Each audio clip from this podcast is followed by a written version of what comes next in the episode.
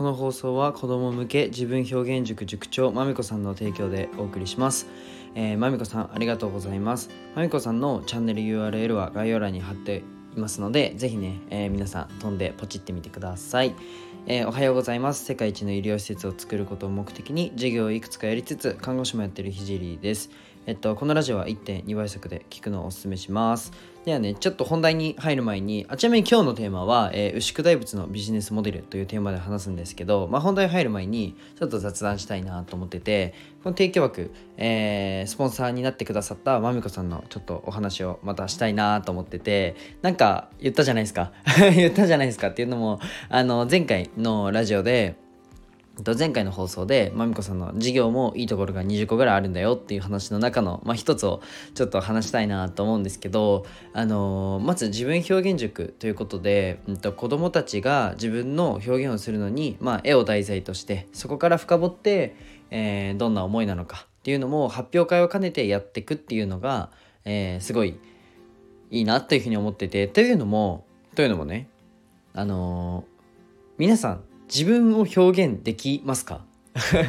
多分難しいですよね。あの僕も難しいんですよ。っていうのもいやひじくんお前は自分表現しすぎだろっていう方もね、まあ、いると思うんですけど その通りであるんですけど僕はまあ多分得意な方であるあるのは間違いないんですけどあのでも全部ができてるかっていうとできてないんですよ。もやもやしてること正直たくさんあるんですよ。っていうのところもちゃんと、えっと、表現できるっていうことが僕は大事だと思ってて。うんと僕なんでこんなこと言うかっていうとじゃあ学校、まあ、妹は、まあ、今中学生で、まあ、この間まで小学生だったわけでで僕の小学生だった時と今の妹を、えー、照らし合わせて見てみるとあの表現するっていう授業も、まあ、るじゃないですか。道徳とか。あとはうん将来の夢をなんか書くみたいな。僕はそれ結構反対でっていうのもやっていくのはまあいいと思うんですよ。道徳とか。なんか自分を表現する一つだと思うんですよ。正解がないし。うん。でもねそれ本気で自分の表現をしてる人ってマジで少ないんですよ。っていうのも学校っていう環境はこれが正しいとかこれが正解っていうのをもうゴリッゴリに植え付けられるじゃないですか。っていう中で自分の表現ってできないんですよ。っていうのも、うんと、じゃあこういう事象がありました。こういうじゃあことがありましたっていう道徳で勉強して。じゃそれに対して自分のことを、え表現してください。自分の、えー、声でね、うん、発表してくださいっていう時に絶対周りに寄せるんですよ。自分の表現っていうよりかはそのこの学校っていう空間での正解をもう洗脳されすぎてもう正解を出しちゃうんですよね。うん。正解がないところでも。っていうのが僕は根本にあると思ってて、まあ、結果として自分を表現できる場面っていうのはもうめちゃくちゃ少ないっていうかもはやゼロに近いんですよね。小学校中学校、まあ、義務教育の中では自分を表現するなんて場面はほとんどなくてしてるようにその見せてるだけ。うん、でも唯一表現できるのが美術とかですね、うん、僕はアートとかは、まあ、必然的に自分を表現しちゃうものだと思ってて。まあ、そこを、まあ、まみこさんの自分表現塾では、えっと、一番最初に絵をを描いていただくっていうところを設計してるのはもうさすがだなと。さすがだなと。僕もあの言葉とかでももちろんトークの中から自分を表現するっていうのもあると思うんですけどこのアートが入り口になるっていうのが僕は感情を出すに上にはもう必須だと思ってるのでまあ、そこがあのいいなって思ったので 今回ね紹介させていただきました。すいませんなんか自分のことのように話してしまって。はい。じゃあねちょっとねテーマに、えー、戻っていくんですけど牛久大仏のビジネスモデルというテーマで話します。あのねゾッとしますよ。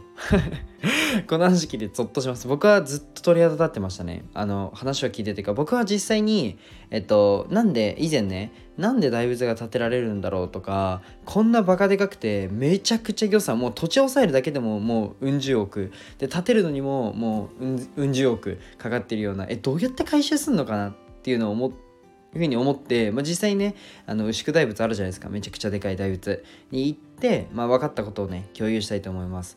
もうねマジで度肝抜かれるぐらいやばいビジネスモデルだったのでもう独り占めしたいぐらいの発見だったんですけどもう共有しますね。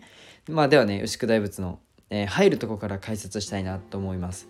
なんか今日の話はよく言うじゃないですか大仏商法って。前以前僕もラジオで話したんですけどまあ大仏が集客してくれるから周りにお店を建ててそこで、えっと、お金を落としてもらおうねっていう、えー、話をしたんですけどもう全然そんなのと比較ならない比較にならないぐらいやばいのであの解説しますね、えっと、まずあの大きさを見に行くじゃないですか。見に行ったところを想像してください。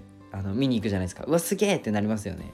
でかみたいななって、まあ、周りにはお墓がたくさんあって、まあ、さらにねあの綺麗なお花畑だったり池などで世界をデザインしてて世界観をデザインしててもうめちゃくちゃ素敵だなっていうふうに、えー、ところから入るんですけど、まあ、チケット代が800円で、うん、800円払えば、え、大仏の中に入って胸ぐらいまで上がれますよっていう高いとこまで行きますよっていうのが、えー、チケット800円払ってで入場すると撮影スポットがあって次に水で手を清めますと。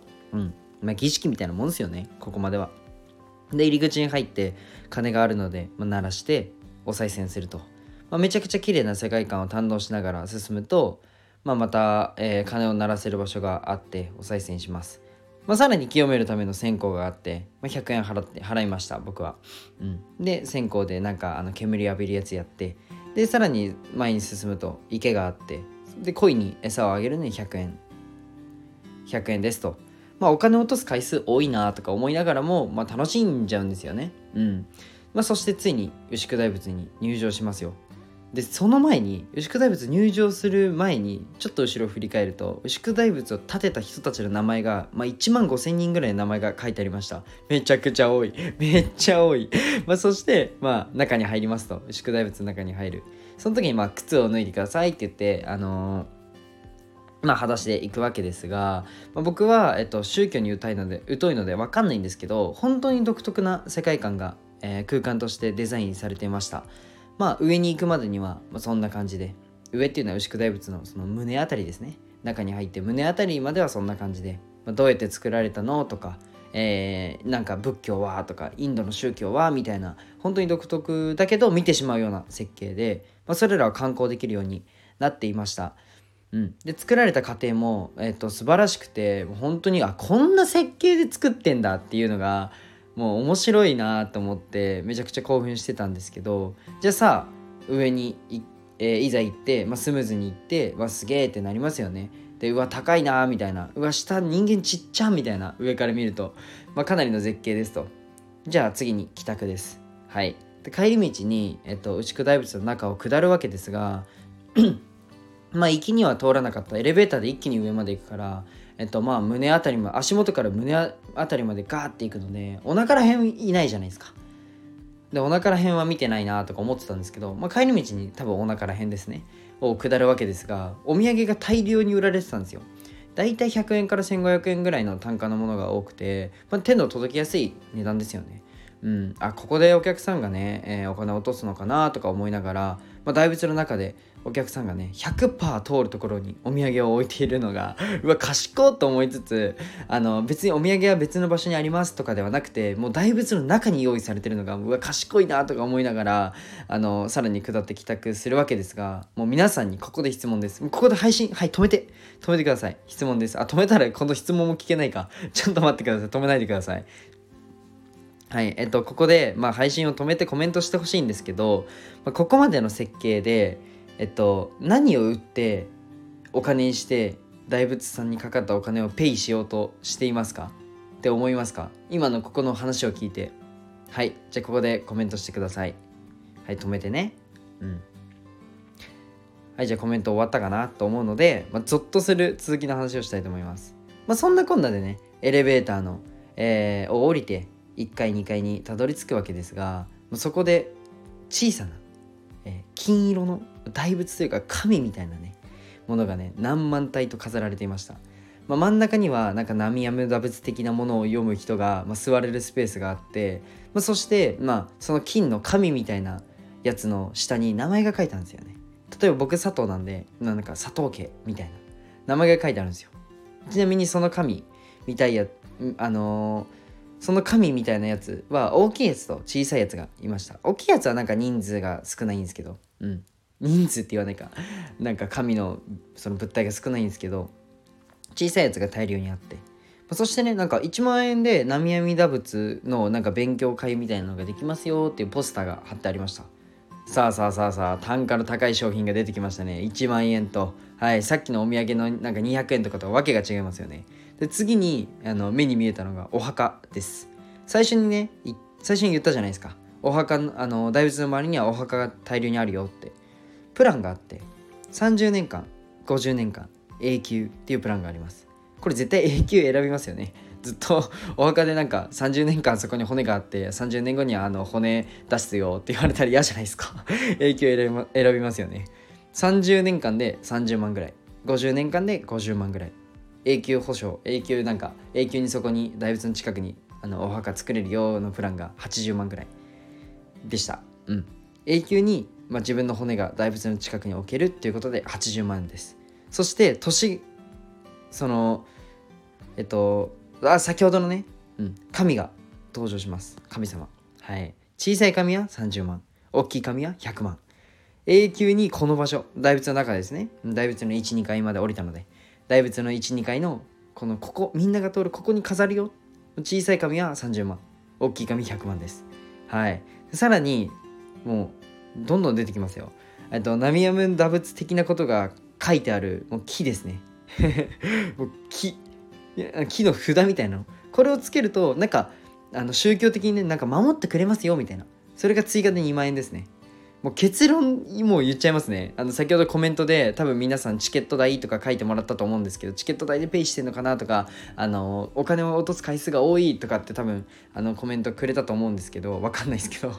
ま結論としてチケット代の800円もお賽銭の100円ももう線香だったり恋のあの何？100円ももうお土産代ももうこのお墓を買ってもらうための購買欲を高めるために細かくお金を払わせてるものであってもう全てが広告だったということです、まあ、さらに創業した1万5000人以上の人たちは自分だったらで想像してほしいんですけど自分だったらそのお墓買いますよね。めちゃめちゃ苦労してみんなで作ったこの大仏もう死ぬほどでかい大仏作りましたと。その周りにお墓を作りますってなった時に自分だったらそのお墓使いますよね。うん、僕だったら多分使っちゃうなって思うんですけどで客単価がだいたい100万から200万ぐらいするものがバックで用意されてるんですよ。お墓というえっ、ー、となんだ商品が。うん。まあ、それがまさにお墓なんですよ。100万200万ぐらいするバックエンドの商品がお墓なんですよね。で大仏のビジネスモデルはこう大大仏を広告としたしたお墓屋さんなんですよ。これがねもうすげえなと思ってフロントとねバックエンドがね見事にデザインされてました。まあ、そして帰りの際にはあの家族が楽しめるなんか猿のショーみたいなのがあって家族代々このお墓を利用してもらうようなデザインにも設計にもされてたということですね。もうマジでやばいですよね。うん、でさらにまだある あってなんかそのお墓のプランでなんか夫婦一緒に入れるプランみたいな。でそれでさらに単価が上がるんですよ。値段が上がると。なんかこの体験の作り方とか、えっと、購買欲の高め方とかバックエンドの設計とかお墓を買ったついでの商品の絶妙さもう全てが完璧なビジネスモデルで本当に勉強になりました。もう鳥肌もんだったのでもうぜひ皆さん行ってみてください。本当に素晴らしくてずっと鳥肌が立っていました。あのねあのここの、えっと、フロントとバックの考え方ってまあどのビジネスにも、えっと、あるじゃないですか。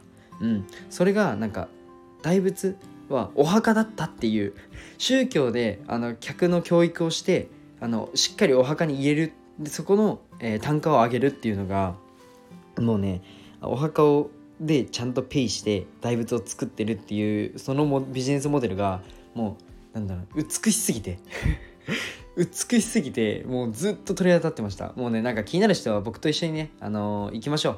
僕は語りながら。はい、ガイドするんで、一緒に大仏行きましょう。見に行きましょう。ということでね、今日はね、終わりたいと思います。最後に一つお知らせをさせてください。現在ね、SNS の運用代行をやらせていただいてます。まあ、なんか音声 SNS でね、どうやってマネタイズするのとか、どうやって伸ばすのっていう疑問がある方は、ぜひご連絡ください。今日も一日、えー、いい一日にしましょう。じゃあ、バイバイ。